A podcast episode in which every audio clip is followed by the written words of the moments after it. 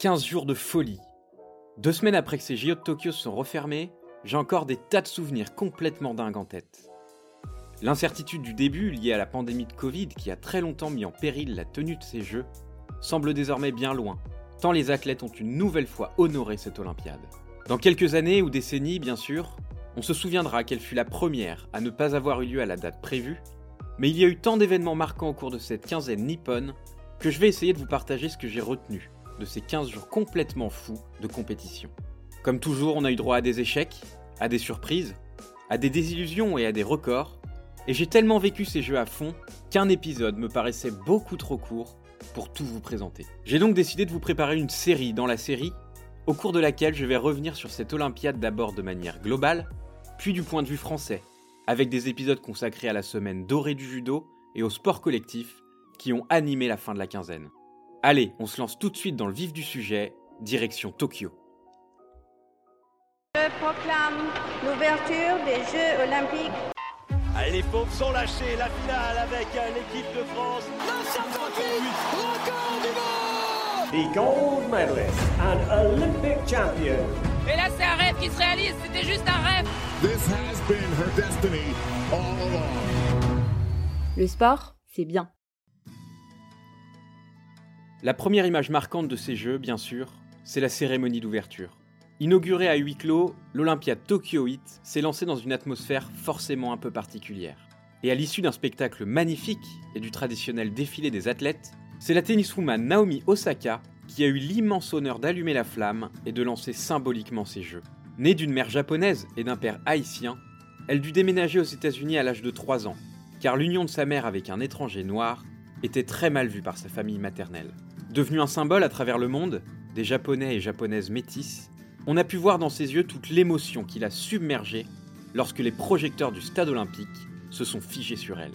Malheureusement, suite à cette cérémonie d'ouverture, la pression qui pesait sur ses épaules a sans doute été trop importante, puisqu'elle n'a pas pu ramener de médaille à son pays, sèchement battue dès les huitièmes de finale par la future finaliste Vondrousova. Si vous voulez en savoir plus sur son parcours depuis son enfance, je vous recommande vivement la mini-série qui lui est consacrée sur Netflix. On y découvre une personne ultra sensible, loin de l'image que peuvent renvoyer certaines sportives. Plus que cela, ce documentaire montre la difficulté d'atteindre le top niveau et surtout d'y rester, lorsque la pression médiatique s'attaque à vous, que vos comportements et vos performances sont constamment scrutés. Osaka n'a d'ailleurs pas été la seule à ne pas répondre aux immenses attentes placées en elle. Au tennis toujours, mais chez les hommes cette fois, tout le monde s'attendait à une victoire du maître Novak Djokovic. Il faut dire que le Serbe est arrivé en pleine confiance en terre nippone. Régnant sur le tennis mondial depuis bientôt une décennie, son début d'année a été plus que canon.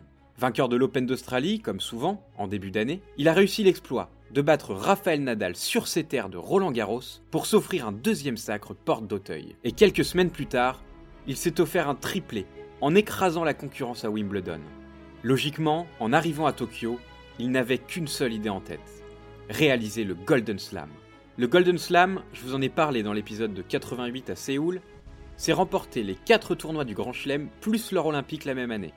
À ce jour, seul Steffi Graf a réussi cette performance fantastique, hommes et femmes confondus. Mais cette année, tous les observateurs s'accordaient à dire que Joko était en route pour réaliser le même exploit. Et encore plus, lorsque l'on apprit que Federer, Nadal et d'autres décidèrent de ne pas participer au jeu. Sa route était tracée, son point d'arrivée connu. Et tout démarra bien pour le Serbe, qui se débarrassa sans trembler de Delien, Struff, Davidovic Fokina et Nishikori pour rallier les demi-finales sans avoir perdu le moindre set. Face à lui, l'Allemand Sacha Zverev faisait office de dernier obstacle sérieux, tant l'autre partie du tableau avait été délestée de ses meilleurs éléments. Et cette finale avant l'heure démarra comme tous les autres matchs du Serbe. Malgré une bonne résistance, Zverev prend l'eau et se retrouve mené, en moins de temps qu'il ne faut pour le dire, 6-1, 3-2, un break de retard. Joko est sur la voie royale.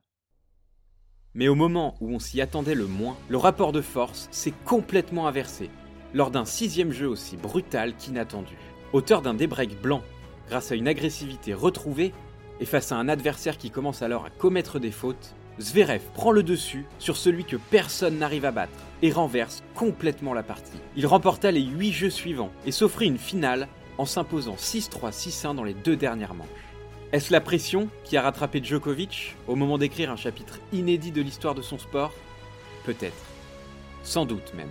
D'ailleurs, il s'inclinera également lors du match pour la médaille de bronze face à l'Espagnol Carreno Busta, match au cours duquel il montrera des signes d'énervement comme ses différentes raquettes pourront en témoigner.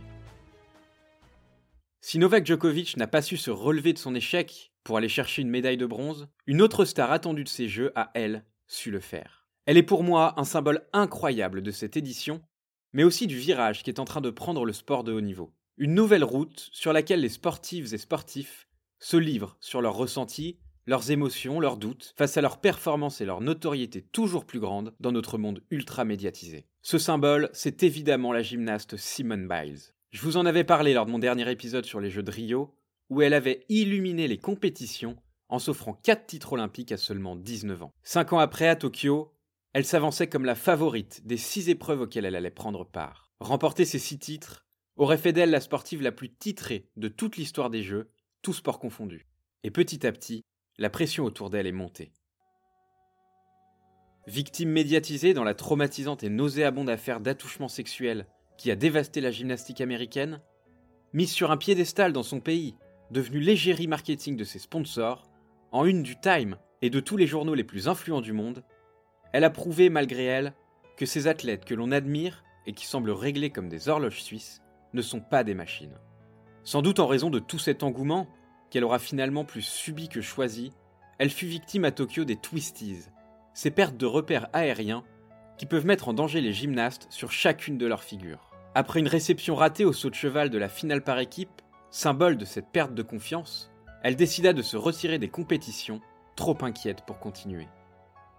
Chaque jour, elle annonçait un nouveau forfait, au concours général d'abord, puis au saut de cheval et aux barres asymétriques, et enfin au sol. Mais Simone Biles est une immense championne, et le dernier jour, elle décida finalement de s'aligner à la poutre. Bon, moi, sans parler de twisties, j'ai déjà du mal à imaginer ne serait-ce que sauter sur une poutre de 10 cm de large.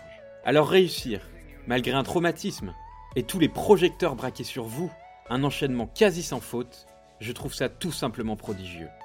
Elle décrocha ainsi une médaille de bronze, sans doute pas le métal qu'elle espérait, mais prouva à tous sa détermination et son immense talent. Djokovic, Osaka, Biles, mais aussi Riner ou Mayer côté français, la liste des favoris repartis sans titre de Tokyo est longue. Pour tout vous dire, elle ne fait que renforcer l'admiration que j'ai pour eux, le talent et la longévité de tous ceux et toutes celles qui sont parvenus à durer dans le temps. Une certaine fragilité psychologique, une blessure ou simplement un moment d'inattention, et tout peut s'arrêter en un dixième de seconde. Ces gens-là sont différents du commun des mortels, et je voulais mettre en avant leur résilience, leur volonté de s'entraîner tous les jours de leur vie pour atteindre le but qu'ils se sont fixés, et qui reste, quel que soit leur talent et leur domination, toujours difficile à atteindre. Et si les favoris ne gagnent pas toujours, ils laissent forcément la place à de magnifiques surprises. La natation a notamment vu le dénouement du 400 mètres nage libre le plus inattendu de l'histoire. Sur le plot de départ de la finale, ils étaient 8 à s'élancer pour succéder au chinois Sun Yang, absent pour dopage, ou plus exactement pour avoir cassé avec un marteau devant les contrôleurs son échantillon d'urine, bref, on s'est compris, et cette finale s'annonçait plus ouverte que jamais. Cependant, comme souvent en natation, les yeux sont rivés sur les nageurs au centre de la piscine, ayant réalisé les meilleurs temps des demi-finales. Mulaitner, Obock et Detty font figure de favoris, tandis que les Australiens Winnington et McLaughlin ont des bonnes têtes d'outsiders. Mais avec eux, l'Indo numéro 8, qualifié avec le moins bon temps des engagés à plus de 2 secondes des meilleurs, on retrouve le Tunisien Ahmed Afnaoui, 18 ans, aucune référence en grand championnat, mais doté d'un talent et d'un culot qui va sauter à la face du monde. Aux avant-postes durant chacune des huit longueurs de la piscine olympique, il toucha le mur en première position, dans un temps canon, et se révéla par la même occasion comme la plus belle surprise réservée dans le bassin de natation tokyoïte. Son explosion de joie en dit long sur la surprise que c'était même pour lui de décrocher si jeune l'or olympique. Cette nouvelle vague de la jeunesse, le basket mondial l'a également vu déferler sur ses parquets. On a sans doute assisté à une passation de témoins entre une génération qui a fait rêver le monde entier dans les années 2000 et 2010 et une autre qui va probablement régner dans les décennies à venir. D'un côté, les légendes argentines Luis Cola et espagnoles Pau Gasol, qui ont à peu près tout gagné au cours de leur carrière. Le premier était le leader de l'Albi Céleste en 2004, lorsqu'ils sont parvenus à éliminer les États-Unis à Athènes et à s'offrir le titre olympique. So for the first time since the NBA players participated, the United States men failed to win it all at the Olympic Games. There'll be no gold in Athens. And there's the exclamation point for Argentina. Le second, lui, n'a jamais accompli cet exploit, mais c'est sans doute le seul qui lui a résisté. Il a même tenu tête aux Américains en 2008 et en 2012 pour ce qui reste considéré par beaucoup comme le plus grand match de l'histoire du basket. Plus que cela, il a martyrisé l'Europe, la France en tête, tout au long de sa carrière, en menant son équipe au titre européen trois fois et en compilant 11 médailles internationales au cours d'une carrière de plus de 20 ans. 20 ans justement, c'est l'écart qui le sépare du Slovène Luka Doncic. Diamant précoce, il participait à Tokyo à ses premiers jeux. Lors de son premier match, il inscrit 48 points, soit le deuxième plus gros total de l'histoire, rien que ça. Au cours de ces jeux, il a porté sa série d'invincibilité avec sa nation à 17 matchs, pour rallier les demi-finales, où il a bien failli s'offrir un premier match pour le titre. Bon, je n'en dis pas trop là-dessus parce qu'il est bien possible qu'on reparle de ce match dans l'un des prochains podcasts. Pour finir ce premier épisode, j'avais aussi envie de parler de l'organisation de ces jeux et de quelques points qui m'ont particulièrement marqué. Tout d'abord, j'ai trouvé absolument dramatique l'organisation du triathlon. C'est pourtant un sport que j'aime beaucoup, mais le fiasco du faux départ provoqué par le coup de feu du starter alors qu'un bateau était juste devant le ponton, ainsi que le parcours vélo tout plat, en ville, est fait d'une succession de virages qui a complètement cadenassé la course et l'a transformée en une simple épreuve de course à pied, tout cela a donné une image assez cata de ce sport, pourtant admirable et normalement ultra spectaculaire, comme l'a été d'ailleurs l'épreuve de relais mixte quelques jours plus tard. Pour le côté positif, j'ai trouvé les nouveaux sports programmés particulièrement judicieux de la part du CIO. Le basket 3-3, le skate, le BMX freestyle, l'escalade ou même le surf, légèrement moins télégénique à mon goût, ont tous donné un nouvel élan jeune, dynamique à un événement qui l'est déjà et ont ouvert la voie à la reconnaissance de nombreuses disciplines qui méritent tout autant que les autres l'exposition médiatique des Jeux. À ce sujet, je trouve assez incompréhensible la décision de ne pas reconduire le karaté, et surtout le fait d'avoir pris cette décision avant même la tenue de la première apparition de ce sport au JO. Alors certes, le but n'est pas de comparer les disciplines, mais quand on voit que la boxe est toujours au jeu, et pas vraiment menacée malgré des problèmes récurrents d'arbitrage depuis pas mal d'Olympiades, et malgré le fait que ses participants ne fassent pas partie des meilleurs du monde, j'avoue que je m'interroge un peu. J'espère avant tout que la boxe réussira à se réformer, pour offrir plus de lisibilité aux spectateurs néophytes, mais aussi aux suiveurs les plus assidus, que beaucoup de décisions arbitrales ont laissé quelque peu circonspect. Il y avait tellement de choses à dire sur cette magnifique Olympiade. J'aurais pu vous parler de la semaine folle de l'athlétisme, durant laquelle les performances des athlètes ont réussi à enflammer le stade olympique, qui, pourtant, sonnait bien creux à cause du huis clos. On y aura vécu une folle soirée italienne, lorsque nos voisins transalpins ont décroché leur coup sur coup sur 100 mètres et au saut en hauteur. On aura aussi assisté à la plus grande course de l'histoire des Jeux sur le 400 mètres haie, qui aura vu Warholm exploser son propre record du monde. Et surtout, j'aurais aimé vous parler de ma sportive préférée Alison Felix, qui est rentrée définitivement dans le panthéon de l'olympisme mais je pense qu'elle mérite bien plus qu'une simple mention, donc il n'est pas impossible que je revienne sur sa carrière un peu plus tard. Comme je vous l'ai dit en intro, d'autres épisodes sur ces jeux vous attendent, et le prochain sera consacré à la fantastique semaine du judo. J'ai déjà hâte de vous le faire écouter, à très bientôt Vous avez aimé? Retrouvez tous nos podcasts sur lesportcestbien.com, mais aussi sur Spotify, Deezer ou Apple Podcasts. Si vous le souhaitez, n'hésitez pas à noter, liker et partager nos contenus autour de vous et à nous suivre sur Instagram et Facebook. Le sport, c'est bien.